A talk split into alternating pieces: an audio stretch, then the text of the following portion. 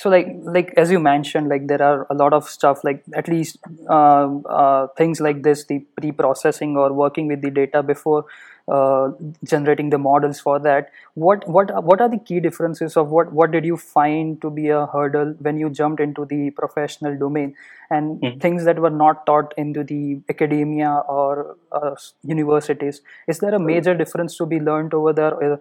Is the um, academia much more accepting of the what industry demands? Or what are the things that you find as a key distinguishing features? So the way i i, I kind of see it is there are two uh, like i said if you're trying to push things into production you have to be sure it scales.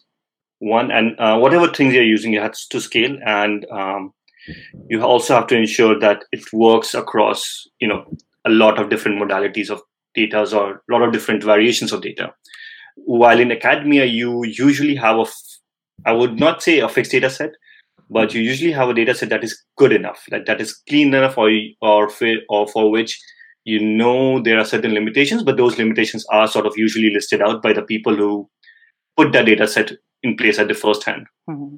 it's much cleaner and um, apart from that uh, i would say in industry you don't um, iterate that much on stuff like hyperparameters. Um, you, like if you're let's say let's say a pretty simple like random forest model. I hope you. Yes. Yes. yes. So it's a pretty simple model.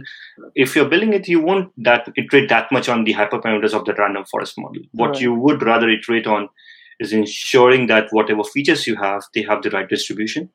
While in academia, I guess it's the more of the opposite way that you try to get that one or two percent, uh, um, you know, higher input out uh, above the benchmark. You you would like to beat the benchmark on the data set, and yeah. the same happens with any sort of competition that you do online. You want to beat the benchmark rather than you know making things more scalable. So that's the major challenge.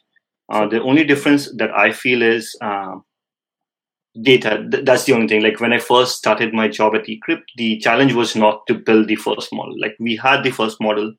The challenge was about to improve it. And what we uh, saw, like what I saw is not that improvement did not come from me fixing some hyperparameters. It came from me understanding the data that they had and trying to ask more questions on how to better clarify to the so that the training set that we are creating is much more better representative of their actual data so I guess that's where, and that's not something you could actually even teach people. Like, how do you uh, clean data up?